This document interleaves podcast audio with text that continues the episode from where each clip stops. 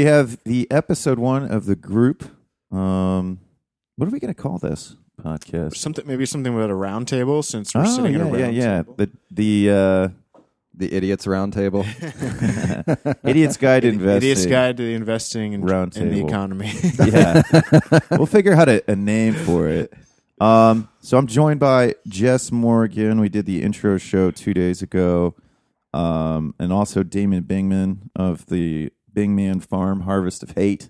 hey now, So we're gonna have his hateful view of the economy and the markets. good to be back. Hate, hate, So hate. to- hate, hate, hate. Today is October 14th. Uh, it is currently 11:52 a.m. and we are looking the dollar is at 95.23. What's the what's the Dow at? Well, we don't talk about the Dow on, on a real trading podcast. Oh, I'm here, sorry, the S&P, S&P. S&P is, I'm- is sorry. the uh, the one that any true m- person knowledgeable of the markets would be talking about. Not to be denigrating. So and it's it is it is it is at uh well it's the same as it was the other night, right? Because the markets yeah, markets closed. haven't markets open or futures open at uh, six p.m. on Sunday night. And what is so it's it's the same. It's at 27 uh Sixty five. point one. and um, it's, about- it dropped. It's dropped about fifteen percent the past week. What about Bitcoin? You got Bitcoin is currently at twenty two thirty two. It's been right about. I mean, it's been between six thousand and eight thousand for several months now. It's coiling into some sort of um, large impulse move in one direction or the other over the next probably a couple months. I would assume. Yeah. So we'll You think it's going to go back up or I back would- down? I would lean down in the uh, near to medium term, but I'm still a Bitcoin bull long term. Damon. Jess, did you just make a prediction that we're going to have an impulse move down? Within, Yes. Within how many months? Probably before the end of the year. Wrong. Uh, All right. well, I, I feel like I feel like uh, bet, bet, prediction bets might be part of this podcast. I think so too. we could have the dollar prediction bet. well, Yeah, we've already seen that You Jess do your is dollar pretty, bet? Jess is pretty damn confident about uh, his prediction. No, I, I was saying Jess is wrong. Uh, I, I was just merely pointing out that it's very hard to get timing right on big moves. And um, I, I am a Bitcoin bull with Jess. We'll and, make a uh, bet if that's the way you feel. Well, it's what's, a what's your time bet. frame? What's our percent move? What's what Ah. are we talking about here? No, I mean I don't even know where to begin on that. Um, uh, why, why, why did you say by, by the end of the year? Just because of the technicals here? Yeah, I mean, I don't think we can stay in this tight of a range for very much longer without some sort of break. Um, the Bollinger bands are super tight right now. There's just hasn't been any volatility, but we're still um, in downward momentum. We still have not very much strength in the market. Um, pressure has still been in the downward direction. So until we we change the um, the trend, then I'm I'm still gonna have to stay bearish. But I would say that uh, a pain trade. I don't know if you're familiar with the concept of a max the max pain trade. This is something in all markets. Really, it's just the idea that the market will extract its amount of blood from every participant. So it will. Um, if there's too many people that are bearish, it will probably bounce a little bit and, and squeeze some bears out. So um, the, if the max pain trade could be back up to you know eight thousand or so to uh, kind of get people guessing again because the, the the market has a consensus of sentiment is is pretty bearish at the moment. I would say Oh, sentiment something me, that, sentiment is something I also pay a lot of attention to. Market narratives, what what people are saying in the Twitter sphere, that sort of thing. all right. Let me make sure I, I, I heard you correctly. You're um, there. There's massive bearish sentiment in Bitcoin. Correct. Uh, so you're predicting. Um, so so the pain is they're going to pop it up. Right. Okay, before the end of the year. That that could, that's one possibility, but I put that as a lower possibility than a continued down move, probably into the upper four thousand, mid four thousand range. This is my my first green Oh, I line hope on the you're chart here. right. I hope you're right because the This is my first major support. It would be in the mid four thousands from a, a if it breaks below about 57, 5800. And you, uh, uh, um, we- get to learn each other's language. You're, you're, uh, the the black triangle. You call it a downward wedge. That would be a downward wedge. Okay. I put it there's there's that's just one reading of it. The other reading would be that it would be a, a down um a downward triangle. if you could draw draw just a straight line down here. Here's something we may want to do. Oh, yes. in No, the I- future. I, don't know if you're down for this, Jess. It's probably some simple software. Sure. If you can record video of what you're doing on your computer, I could probably sync it up with audio. Yeah. So then, when we're looking at charts, we could put it on BitTube. Sure. Um, and I think that would actually be a move to make. Sure. So this is and this is something that we came up with. We meet usually Sundays for brunch. It was kind of the hodgepodge, uh, sparked from Mixed Mental Arts Group, which then the I met Jess through the uh, through the School Sucks group, and then we picked up Alex Bell as well. And then Damon, I started inviting out because uh, there was enough overlap with Damon, and he's like, "Yes, I always want uh, intellectual conversation." That's the way Damon talks. I, uh, I'm very, I'm very thankful for that impression of me. It, it, it, it reminds me of Brandon's impression of Drew Sample, which goes, "I am Drew Sample." so anyway, so we're we're, we're going to be talking about some charts today, and if you want, you know, we we'll have links for the charts that we were looking at. You can look at. We wanted to start each of our talks with just Yeah. our, our current update of where we think the certain major markets are at. So that's all this was. Um, we'll put some of these charts up on uh, linked on Drew's Um, page for the show notes. Absolutely. uh, before we go any further, uh, I uh, um, the downward triangle that Jess put on the screen, which the audience cannot see, I can see very clearly. I agree completely with Jess's analysis. It's just two different downward possible so readings of so you no longer want to make a dollar bet. I never wanted to make a dollar bet against Jess. It's far too skilled. Uh, well, and I mean, I've uh, it's been a good year. I mean, I mean, shortly after the CME uh, started trading Bitcoin It contracts, was right here.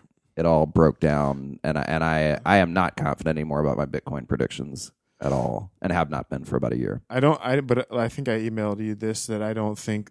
I mean, currently the volumes on the CME are um, significantly less than on the BitMEX contract, which is the one we're looking at right now, the perpet, BitMEX perpetual inverse swap. It's what people are trading at sometimes hundred times leverage on BitMEX, which is con- accounting for the most of the volume um, trading wise. So. I don't think the CME futures contracts are manipulating the market downward like you know some people claimed. I think that the timing of that was more of a um, coincidence, correlation, not necessarily causation. I mean, you can see the this move from in the early late November, early December of last year, essentially right after Thanksgiving, for the first two weeks of December, took us from eight thousand to twenty thousand. So that that move was partially correlated with the news about the futures, but it was also people coming home from their thanks family Thanksgiving with the freaking Bitcoin mania happening, and everybody was buying for before Christmas, and that caused that blow off top. And I don't think the the downdraft after that and the subsequent bear market are because of the futures. It's because we had a classic blow off exponential top, and now we're just digesting it, and it's going to take a little while. Is there any uh, similar times in the in history that this has been similar, Jess? Like, I can, mean- can you think of a similar event? everybody that's comparing it to all the other classic bubbles, you know, Nasdaq, South Sea, Tulip, all of, all of your classic bubbles. The tulip bubble in uh, Holland.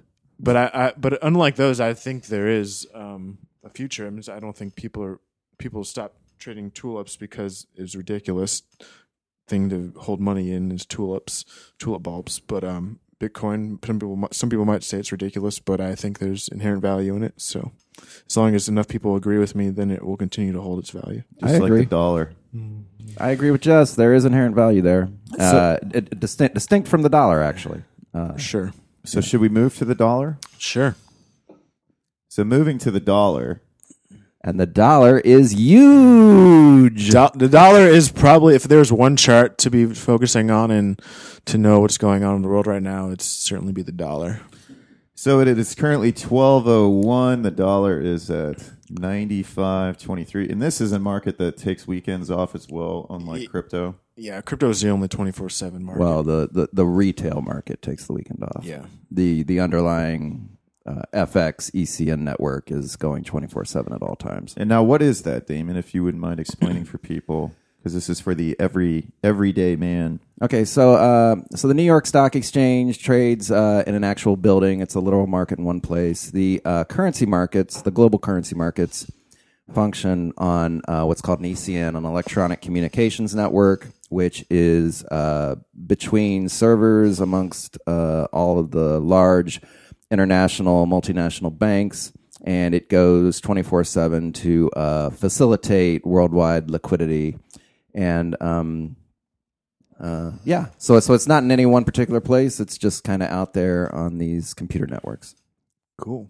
I Did I didn't, answer I, didn't, I, didn't, I didn't know that. Yeah, yeah. So and then so wait a minute, wait a minute. Just did not know I that. didn't, know, I didn't know about. I didn't know about the uh, weekend functioning of it. With those Oh, markets. But Jess, you're not a currency trader. no. I've never traded Yeah. currencies. I follow them, you know, Hold on, coincidentally hold on, to my hold on. other trading.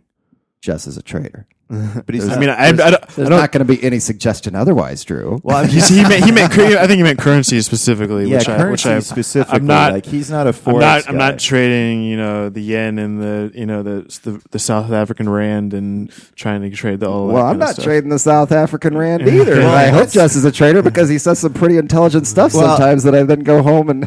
oh, well, no, but let's get back to so Damon. What so what you do, um, and your goal, like, and the reason why you're coming on here is because you want to you want to start getting up at 3 a.m. again to start trading currencies. Yeah, for the last uh, two to three, uh, at least the last two years, um, I have uh, been learning the currency markets, and uh, here in the last four months, I've had a lot of distractions, so I haven't been quite so into it. Uh, but uh, but but we're bringing the discipline back uh, because uh, I'm a nerd.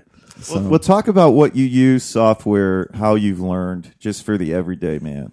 Uh, uh, so if you if you want to be a cool trader like me, uh, you can. Uh, I, I'm going through the Apiary Funds uh, learning program, which is at apiaryfunds.com. Tell them uh, Damon sent you, uh, or contact me through Is, this. is there a referral link? Uh, I think there is. I'll find it if there is, All right. and we'll put it up.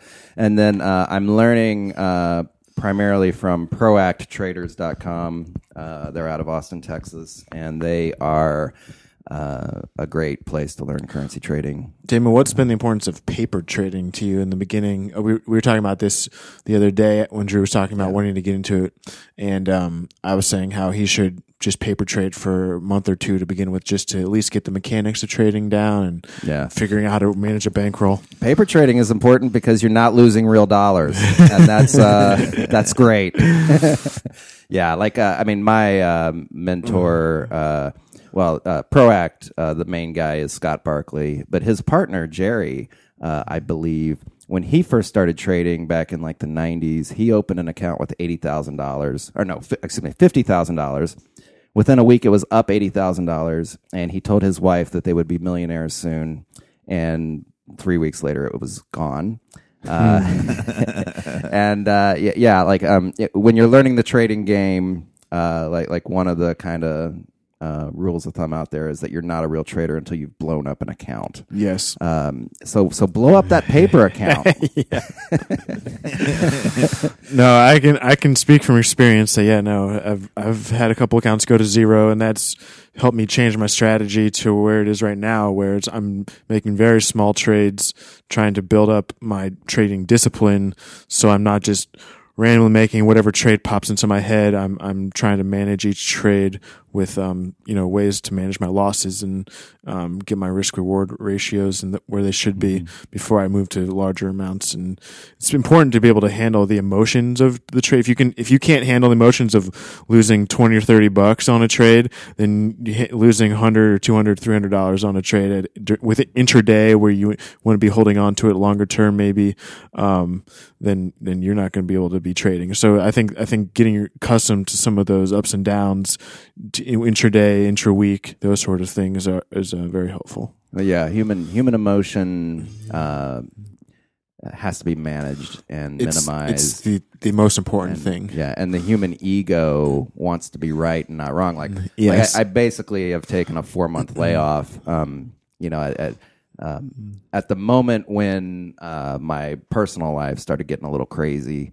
Um, uh, was was was at the perfect moment when the when the dollar was beaten up on me real good, and, and this is You're talking like in February or March of this year. uh, no, like in May. Um, Okay, and, okay. and I, I had So been had- trading I'd just been- before it broke. yeah, I'd been trading pretty good uh, for you know the first four or five months of this year, and it's all paper, all paper. And then like suddenly there was like a two week period where I couldn't I couldn't make anything work, and uh, I got pissed off and frustrated, and then my personal life got busy, and boom, like I blink and four months have gone by. You know, yeah, Uh, one of the um, my favorite sayings that I came across recently when you're trading is you want to have strong opinions because you want to be con- convicted before you get into a trade, so you don't hop in and out right away. But you also want to hold them very loosely. So strong opinions, loosely held, is the idea. Because once it starts moving against you, you don't want to be so stubborn that you turn a five or ten percent loss into a fifty percent loss. yeah, yeah. So that's something to keep in the back of your mind. Always be considering the uh, arguments against why the market might move in the direction you think it's going to move. Yeah. And you, you, you will be wrong sooner or later about something. And often, the market, often the market will spank you. successful traders over the long term generally aren't making much more than 60% of the correct directional bets. They're just managing their trades properly. So when they, they hold their winners and let, let their winners run and cut their losers more quickly. So they manage their losses and, and protect their gains. Yeah, yeah. Trade trade management is important. Very few people get above that sixty percent success rate. Right. Yeah, But you don't have to. You can be 55% and, and if you're managing your trades properly, you can make a living doing it. I mean, that's, that's professional gamblers are only doing 55 to 60% correct guesses and, or I guess I guesses, but they don't have to be that, you only have to be that good to, to make a living at it. yeah. Like the professional poker players that you see on TV, like they they maybe have like a half a percent edge. Right. I mean, I mean, they're, Right. they're I mean, That's all you the- need. The thinnest of margins. Uh, you know, Mm-hmm. on on live TV in front of the whole world, and they somehow keep their egos in check and their emotions, and they are frequently wrong. And uh, You'll see a lot of professional poker players that are good, that dabble in the markets and they did, it's all kind of interrelated. yeah, yeah.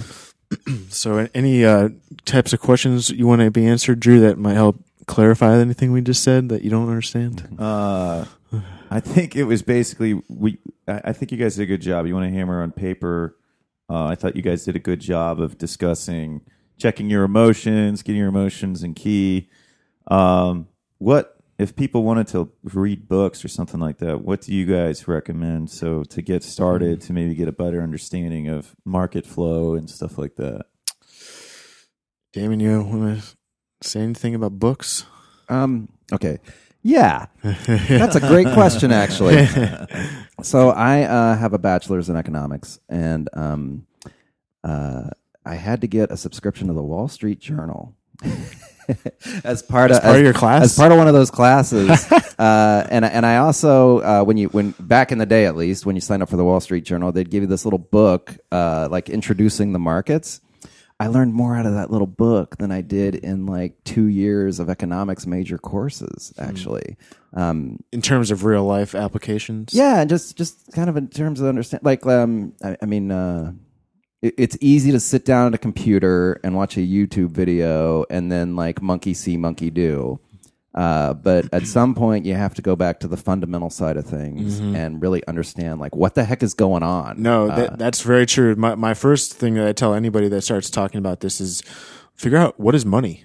Go Yeah, back, yeah. literally go back and figure out how, how the, you know, the plumbing of the financial system and Yeah. figure out how is money created. Have you guys seen the Money Masters? yeah, I mean that that's that's something that I think kind of pushed us a lot down this rabbit hole of those Yeah. sort of videos back in the day. There's Bill Still, right? Um, those sorts of videos about you know how does fractional reserve banking work, and you know, actually what what is this whole thing all about on the base level, and that that could take a while. I mean, but I think some of those basic things are helpful um, before getting started in the minutia. The second Zeitgeist movie actually had a pretty good explanation of modern money mechanics. Um, I don't agree with Peter Joseph necessarily on his his his worldview, but I think we're he covered things very well. I, I don't. Do you remember that? I don't remember the specific money part of it, but Okay. it was all part of my 2007 ish Same. financial education. Yeah, same here. Um, I, I have not seen Money Masters. I have not seen the Zeitgeist movies. And, Okay. and and and you guys frequently quote stuff that I haven't even heard the name of. Well, also too, I actually the love that. We're from the same generation, so I think like Ah. we Jess and I actually saw um, the same documentary first to kind of get us going in this direction, and then there, then then there's different ones. Freedom to Fascism. yeah, by Aaron Russo. I've heard it. Yeah, who was I've- the, who was the guy that directed or produced Trading Places? He was Yeah. a big I've Hollywood. never, I've never He's- seen He that, died but, of cancer. But I've been in the same room as Aaron Russo. really. really, Yeah, uh, Libertarian National Convention. Oh. Oh, yeah, that's right. 2004. Uh, Damon ran for Secretary of State. What year? I ran for Ohio Secretary of State as a Libertarian in 2002, and I predicted that. How'd that oh, go for you? Uh, well, at, at the ballot box, it didn't go so great, but uh, As a I- libertarian in general. uh, right You know, it's weird. Did you debate? in high school. No, no, no. For the for the campaign, did you did you do debates? N- uh, no, so uh, I saw the Natural Law Party somehow got in debates that year, but not not the Libertarian Party. Um, yeah, no, the Ken Blackwell, the Ohio Secretary of State at the time, refused to recognize our party status. So I, uh, I and other Libertarian candidates did not make the ballot that year. We sued in court, and the judge ruled in our favor, like December third or something after the election was over. Uh, that's that's how they do it. That's how they do it. So, but you, so you, um, but you were, so you were part of the reason as to why libertarians can actually be on the ballot in the state of Ohio. Like presently, Yeah. No, no, no. It's got nothing to do with that. It's, Oh. it's ancient history at this point. Uh, uh, well, I mean, I, I haven't looked at the rules in quite some time, but back in the day, like it, your minor party status in Ohio uh, would be affirmed if you got like three percent of the vote. I want to say. Oh yeah, yeah. They're not Uh, letting Travis Irvine devi- uh, debate now, and he's actually a pretty interesting guy. Like I got a live text message from him. It was like a live person trying to promote him. And apparently, he does stand up comedy too. So I wrote him an email to try to interview him. I don't know, it'd be interesting. But anyways, not to get too too caught up in local Ohio politics. Back to books that we recommend. So, do you So- have uh we could put links for BitTube and YouTube for Sure. Do you have uh do you have uh do you have that on BitTube yet? The What's Money that? Masters? No, I don't. That's a good one to add to your Yeah. BitTube. And uh, to brief thing of BitTube, we're going to start live. I, I don't know if I'm going to put this on YouTube. I might, but I don't. I think Jess would rule against it. He does not want to be associated with Google. I don't care. I mean, I wouldn't be the one that's just having a Google account. Yeah, yeah. So, So- but we're going to put it on BitTube and YouTube. And BitTube, Jess, real quick, what's BitTube? BitTube's um, they're attempting to make it essentially a decentralized YouTube where you get paid for both watching and um, uploading videos and having people watch those videos. You get paid in cryptocurrency, and then you could trade that crypto for Bitcoin if you want, or And you- just hold hodl it. And you So earned cool. about you earned about seventeen dollars on three hundred views. yeah, I think yeah, I probably have close to 300 views now, and I bet yeah, I bet it's yeah, probably about 30 bucks. That's pretty so good. far. I got yeah. Yeah, so I mean, all I've done is upload, you know, some videos that I have over the years that I liked, and that's, you know, I didn't. I'm not even trying to get views. Like the people that are getting tons of views are the dudes that are uploading like chicks running on the beach with like dubstep in the background. But uh, I'm not even joking. That's you click on the ones with a couple thousand views, and it's just chicks in bikinis running on the beach, and then house music playing. So That's for the. I, I wasn't laughing. Drew. was- you're like, those are the ones I've been watching you, you, too. yeah, I, I, I believed you 100%. I made a note to self to go on YouTube.com. See what I mean? That's the ones the No, yeah, those, those are the those, those are the real entrepreneurs entrepreneurs right there. They're probably making hundred hundreds of dollars a month in tube crypto off of those videos. tube. That's pretty good So for them. check check it out, everybody. You know, YouTube and various platforms are quote unquote deplatforming many people that are going against the grain. So But we're gonna try to have. Um, I, I would like us if we mention a documentary or something that we've watched. I'd like us to be able to have it on your BitTube, and then we can put a link for people to watch. it. sure, sure. is going to get paid, y'all. I just opened uh or uploaded a, a new one about finance called The Princes of the Yen. It's about the Japanese central bank and what they did in the 80s and 90s. So Interesting. it's a nice little background around some central bank shenanigans. Yeah. So, um, I guess capital markets in general. Should we cover that? I don't know what I mean. capital markets in general. That's that's probably the broadest of all. Well, I mean, like the major ones, like what's going on. So w- maybe we should talk about banking. Interest rates are going up. Yeah, that that is um, sort of central to what's happening in the markets right now. Is is the Fed's projection on where and when rates are going to go? Right now, I think um, it's about. I think they're at two and a half percent or something like that. But I think they're wanting to get it potentially their projection over the next year up to about three and a half percent, and it's whether or not that actually happens is kind of um, going to be what what moves the market, I think, and what the market right now the market is kind of saying you guys are probably not going to be able to do as much as many hikes as you want without the market crashing. So um, we'll see what happens. But Damon, you have any uh, opinions on? Yeah, the Fed has Yeah. to get the timing right for the market crash uh, just in time for the 2020 elections so we can get President grab them by their weak dollar kicked out of the White House. Uh, that's just that's just an opinion, y'all. I could be wrong. we know that Damon's a Trump supporter. we are at a very interesting place with the rates at the current time because the 10 year and the um, the 30 year are both at places where historically would be breaking out from downtrends. So what happens with rates in the next I don't know month or two will kind of give us an idea. Um, here's the two year, which you can see is coming up against um, what would be like a 30 year downtrend. So we'll see what happens if it gets if the two year gets above like two and a half percent. Um, but it could also start selling off here if we start going into recession and people start piling back into uh, government bonds as a safe haven. Then that could keep rates down. So we'll see. So you have the bank prime loan rate, um, that chart up, and that's at five point two five. What is this chart? This is essentially tracks the, the what the Fed does with their raising and lowering of rates because this is the the prime rate that banks will be offering. So you can see when the Fed was holding rates um, down from uh, you know at the end of twenty or let's see here. This is a monthly, so you can see when the Fed was uh, lowering rates here, and then it went back up. I wonder why. I'm surprised. I feel like it should have been the opposite. But anyways, the the bank rate was super low here for the past like five years because the Fed had been holding rates so low, and so now they're starting to move back up again. Then we have the non-prime mortgages being given out again. They're not called Right. subprime anymore. Right. They're called mo- mo- non-prime. Not sure if the so th- this would be part of the reason why you're seeing um, the, the housing market kind of top out here and crest is because rates are going back up, so demand is decreasing. And Do- this, Do we want to define what the bank prime rate is for yeah, probably for Drew? Yeah. Go ahead. The everyday man. Uh, uh, well, uh, and maybe for Damon. This is this is the intraday. Uh, the prime rate is what banks loan to each other at, correct? I, th- I'm, I'm, I, s- I think it's the base rate upon which they all loans loan rates are created, essentially. Okay, so this isn't the intrabank rate. The intrabank rate. No, is it's not the LIBOR. Gotcha. The LIBOR is something else. Um, we don't need to get that esoteric. I don't think at the moment.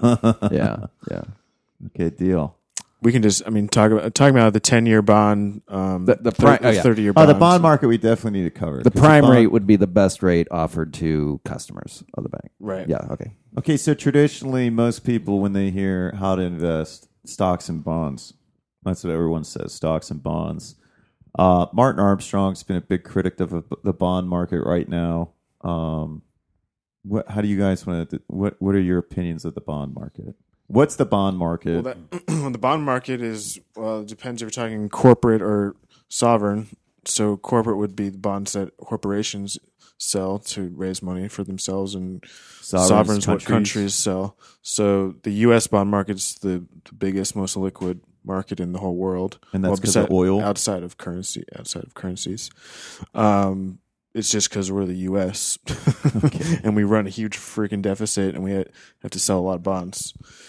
Um, so right now, that's that's sort of the, the problem. That's why Trump this week came out and was very critical of Powell, the head of the Fed, saying that he they've been going crazy because they're raising rates too fast because the bond markets the yields are breaking out here. You can see the ten year was up to um, three point two seven percent last week, so that's the highest it's been in about five years. now, can Trump fire that guy? No, they're they're separate. I'm sorry, Jess. Could you say that again? the head of the Federal Reserve Bank does not report to the Commander in Chief of the United States of America. Is that is that could that be correct? As far as I know, But when he steps down, who who appoints? I him? mean, he's he's appointed by he's appointed by them, but so he's appointed, but he can't be fired, just like a I Supreme don't- Court. to be honest, I'm justice. not exactly sure, but I I mean, the Federal Reserve is not a federal agency. I mean, that should be known. Yeah, it's a private bank. It's it's it's a conglomerate of all the biggest banks. If if the, when when when a when the Treasury goes to sell, say the two two year bonds, um, this chart here, uh, they if they don't sell them to say you know pensions or uh, other sovereign governments, then a group of banks called the primary dealers are forced to buy them. Um, it's a group of nine banks, and you know it's the biggest banks in the country. Chase. J.P. Morgan, Citi, you know, you can look them up. But um, th- those are that's who owns the Fed. Just in case anyone overlooked that little minor detail, I, I, I do remember an episode of Charlie Rose years ago, before it, you know, before Me Too got to him at least. Uh, but that's another topic. Uh, where Alan Greenspan was on Charlie Rose, and Alan Greenspan was asked, "What's the relationship between the Fed and the president?" And Alan Greenspan said something along the lines of, "You can look it up on YouTube." Uh, and hopefully BitTube soon. Uh, that uh, Alan Greenspan said something along the lines of, "We get along great with the president as long as the president understands that we don't report to him." So yeah, Pretty telling quote. Yeah. Um. So that's sort of where we're at at the moment with um, these markets. Th- There's there's t- pretty much two schools of thought as to where the dollar and yields are go. The dollar strengthening is is pretty much directly related to the yields going up at the moment. What's that's up? a that's a great chart, by the way. Right. Um, uh, can can you make Uh, the line? So I thought the dollar was strengthening because the price of oil was going down. Du- the, the price of oil is definitely not going down. Huh. I thought those two were. uh There was like a reciprocal Yeah. relationship. Yeah, yeah, There hasn't. What are you saying, Damon? No, uh, um, uh, the way you just maneuvered that line is great. I like it a lot better. Okay. because now you have three points on the line. Right. Um, great chart. so the, the dollar and oil have um, at times have an uh, inverse relation correlation, Yeah, yeah. but- sorry. they um, have not over the past few months. Um, there's a lot of geopolitical things happening right now. We know obviously the tr- the tariffs that Trump and the and pretty much the uh, fight with China over tariffs is is moving markets a lot right now. China's having to devalue to offset the tariffs, so that's causing um, the dollar to go up as part of the deal. Um, but there's pretty there's two schools of thought as to what will happen next. There's the one school of thought that right now the emerging markets are in a massive bear market. They're down about 30% on the year. There's becoming very stressful, stressed in India, China. Um, their bond markets are becoming pretty stressed, and about I think 70% of emerging market bonds are priced in dollars. So as these as the markets continue to fall, it's the um, increasing demand on finding dollars to service all this debt, and um, that's what a lot of people are saying will push the dollar drastically higher as, as emerging markets fall, but it'll be a temporary um, pop, and then it would decline from there. But the alternative view is that we are currently issuing so much more in debt domestically. Like I don't know if you guys have been following Trump's um, his bills and all the stuff, how much more debt we've been we've been releasing or um, issuing massive amounts of short term T bills and debt in general. More, I mean, our, our deficit's increasing actually despite the tariffs. So, and and sovereigns are not buying our bonds anymore at the moment. They stopped buying about a year or two ago. Almost completely. Like there's, you can look at the charts. There's no sovereign buying. So only people are buying are domestics, pensions, um, pe- regular people. Um, so the the idea would be that because we have to issue so much more debt, then there's not going to be enough buyers. That's going to we're going to need to push the dollar down to um to make that more appetizing to the rest of the world to start buying them. So this kind of ties So- into the gold hawks. Like, aren't the gold hawks been saying that there's going to be a domestic dollar? The gold hogs. hawks, I Hawks? guess, or whatever you want to call them. The gold I guys. think that Bugs? gold is going to go up. They're they're the guys trying to sell it are saying that. Like we talked when I first talked to you, I was talking to you about like Jim Willie or Jim Lilly, whatever the hell his name is. And then there's another guy that had the same video, and it seems like everybody that's trying to sell you gold. Peter Schiff. Um, I haven't heard Peter Schiff say this yet, But they're saying that they're going to split the dollar into two things. There's going to be a domestic dollar, and then there's going to be like the the the petrodollar. Yeah, this is um sort of um nonsense. It's Okay, that's what basically thought. all Uh, I. I- yeah, I've heard Well, none of this. no, But. Yeah. I, I, I just want to. I wanted to get that out there again because, like, Rich had asked me, like, "What do you think of this guy?" I'm like, "I think he's trying to sell you gold. Like, that's what I think he's trying to do." And I think, um, and I think there's a lot of people that want to invest in, in metals, and I think silver seems to be better at this point. But I don't. I've never had a, a desire to invest in gold or silver. I think so, I think it's important to hold some physical gold as a hedge yeah, against everything else because it is uncorrelated at the end of the day to paper assets. So I'm certainly not going to say that you should ignore it, but um, I'm not I'm not certain not super bullish on the price in the near term. I th- I do think the dollar is going. I'm in the camp that the dollar is going to spike higher on emerging market crises. Um, and dollar liquidity shortage, which is uh, people. I mean, because the Fed's pulling all this liquidity right now and raising rates, it's decreasing dollar liquidity in the in the global markets. And you still have to remember that the global markets are more intertwined, and they need these dollars more than ever before because they've issued so much debt in denominated in dollars instead of their own local currencies. So they need dollars, and they're, the dollars being pulled out of the system because of the Fed's pulling liquidity. The quantitative tightening is uh, is the opposite of quantitative easing. They're they've been doing that now for a year or so, and it's finally really starting to take its toll. And so, because there's such this demand for dollars, that's what I think is going to cause this squeeze, and dollars going to spike. And you can see this chart. There's a, a clear inverse head and shoulders forming over the past uh, year or so on the.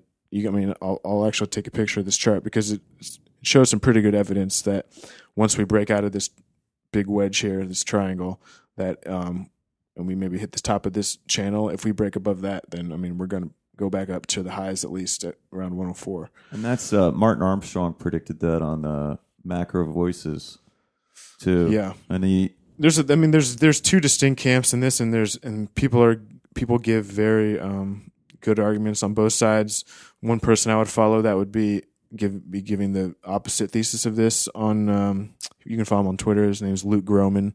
He's he has a he's pretty bearish the dollar at least in the in the medium to long term, and I. Th- I think most people are too, but it's a matter of what happens in the meantime. What happens over the next couple of years as um, the Fed continues on their current r- pace of r- raising rates and pulling liquidity, and then you know if that eventually causes a recession in the U.S. and then maybe they start lowering again, and then you'll start seeing the more of a secular bear market in the dollar at that point. And then and you have to take into account the possibility and you know the the the range of opinions on dollar hegem- hegemony is pretty wide, but um, you can't discount that China is trying to force at least some global trade away from being centralized around the dollar, and you can can't really blame them for that. So I think, and I think there's a lot of momentum, especially because of, Trump and what he's doing to kind of do more bilateral deals and less global deals. Um, people are looking for ways to settle in euro, in yen, uh, in in euro, in yuan. Um, China started a new uh, oil exchange over the summer where you can trade in yuan and actually then, if you des- so desire, to immediately convert it to gold. Um, and it's it's wasn't that apparent with Russia. It has about um, it's it's. I mean, Br- Russia is probably trading a little bit on it, but it's it's China's contract. It's based out of Hong Kong, and there's the adoption on that has been not not you know overwhelming, but it's hasn't been you know non-existent either. So we'll see what happens with that. Those sort of initiatives would be dollar bearish, of course, long term. The- So The alternative now exists, yes, uh, at least. and I don't think, and and especially when we were sanctioning countries like Iran and Russia, that it's just not going to give them any incentive to want to trade with the dollar. In fact, I think Russia came out this past week saying that all they won't settle any of their contracts for any commodities in dollars any longer. So only in euro, won, mm-hmm. ruble. All right, some big picture opinions. Do you guys think that's a good thing? I mean, for our lifestyle or for the world? or for or for humanity and morality in general. I mean, we enjoy a very nice lifestyle because of the status of the dollar. So, um, any break in the hegemony of the dollar would ultimately be bad for us. It would make things cost a lot more. So, well, regardless of how we feel about it, um, yeah, the hand the handwriting is on the wall. I mean, it's going to happen whether or not we want it to. Yeah, and if you look at history, uh, empires rise and empires fall, and um, you know, the, the, there's starting to be some handwriting on the wall that the rest of the world is a little bit tired of the American financial, imperial, cultural system and its effects upon the world. Uh, however, there's not a lot of better alternatives, and um, and you know, if you for for the past several decades, anyone who tries to take the initiative to step out of the American financial system uh, gets visited by the American military. So uh, yeah, there's there's reasons why um, the world hates the dollar, uh, but but at the same time they, uh, they they can't really do much else at the moment. Do you think that the dollar getting pulled out by the banks is going to force countries to buy bonds eventually? What, rephrase your question. So you said sovereign bonds are going down, and you said dollar liquidity is out. Your emerging market. Okay. Mostly, I mean, um, I mean, you can look at emerging market charts. Um, I can pull them up, but it, I mean, the emerging markets is being crushed this year because of the dollar. I mean, the, you can see at the beginning of the year, the dollar was down to 88. It spiked up to 97 by uh, beginning August. I mean, that was when emerging markets got crushed because um, all of their bonds are denominated in dollars. So they need dollars to service the bonds. They can't service them by printing their own currency locally, which is, you know, what we can do. uh, so so they they need and and because the Fed is tightening liquidity by um, reducing their balance sheet, then the amount of dollars to fund them is is decreasing as well. So that's forcing demand for dollar more, and that's why the dollar's been spiking. And I think the dollar's going to continue to spike until that problem has been dissolved, um, namely by pro- most likely they'll start to issue bonds in different currencies besides the dollar, and you know, but it's not it's not going to be an overnight process. So. Um, yeah, so, so this whole the last fifteen minutes of this conversation is basically the argument uh, for holding a little bit of physical gold and or silver uh, in a safe place where you only you know about. Bitcoin is also lovely. I love it. Um, yeah, there's just a lot of um, uh, fundamental risk that we don't. You know, we're talking about a big transition. Yeah, uh, and, for sure. And, and, to get the timing of that right is going to be impossible. Right. Uh, even for sophisticated traders such as ourselves. Um, so uh, yeah. No, absolutely. Yeah. I mean, we we are. Um, witnessing something akin to you know the world going off of the pound as the the global reserve currency when the British Empire started to crumble. I mean, and it's not going to happen, you know, within the next year. I mean, unless Trump pushes extremely hard. Um, just just guaranteed it's going to happen within a year. but but there are there are things being put in place that are that are pushing us then in that direction. So it's only you know prudent to start preparing for that future. And and and just so the audience is clear, these problems were in place before our current president got Yeah. elected. Uh, these are yeah, these are decades, centuries in the making. Yeah. Okay. Um, well, is there anything else you guys want I to think add? I Should think we that do- gives a good overview for the next couple years. Yeah. That's a, that's a good way to summarize the uh, trading podcast. Don't trade, just buy gold and silver. Yeah, well, that's. Bury it in your backyard. I mean, I think as far as the the specific strategies and things like that for trading, it might be easier to talk individually with us. You know. Yeah, that makes sense. Um, but these were just our, our broad opinions about what's important to keep an eye on. Well, cool, guys. Well, this is uh, part of the Value for Value network, inspired by uh, Jess hit me in the mouth with no agenda. So please support the podcast. Become a patron for a dollar. Um, a dollar a month. It's twelve dollars a year. So you can trade podcasts. Maybe we should create a a, a shit coin for the podcast. I'm just kidding. Let's not. yeah, let's not do that. Um, check- SEC's cracking down on ICOs right now. Oh, so that's uh, so. Let's have um uh, so support.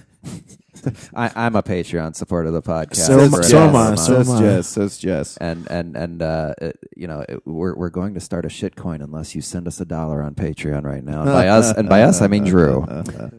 But we are going to have so watch. Um, we're going to have some links on BitTube. So check out those links if you guys are interested.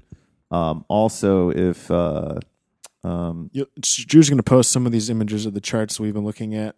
yeah, I'm going to probably have them all in the show notes. And then uh, also, um, we'll have links for BitTube with different documentaries. And then anything, if you guys have questions about anything, please just send an email to the sample hour at gmail.com and I will try to get it answered for you. So No, Yeah. we, we, we no we we're traders. We will have an answer. we'll have an answer. The answer may actually be useful. And uh, and we can even read it on the air, or it's not air on the recording if you would like, and we'll and we'll uh, Yeah, try to we- answer the questions. Sure, why not? So, all right, guys. Well, thank you so much for listening, and looking forward to bringing you guys another episode here soon. Thank you. Later.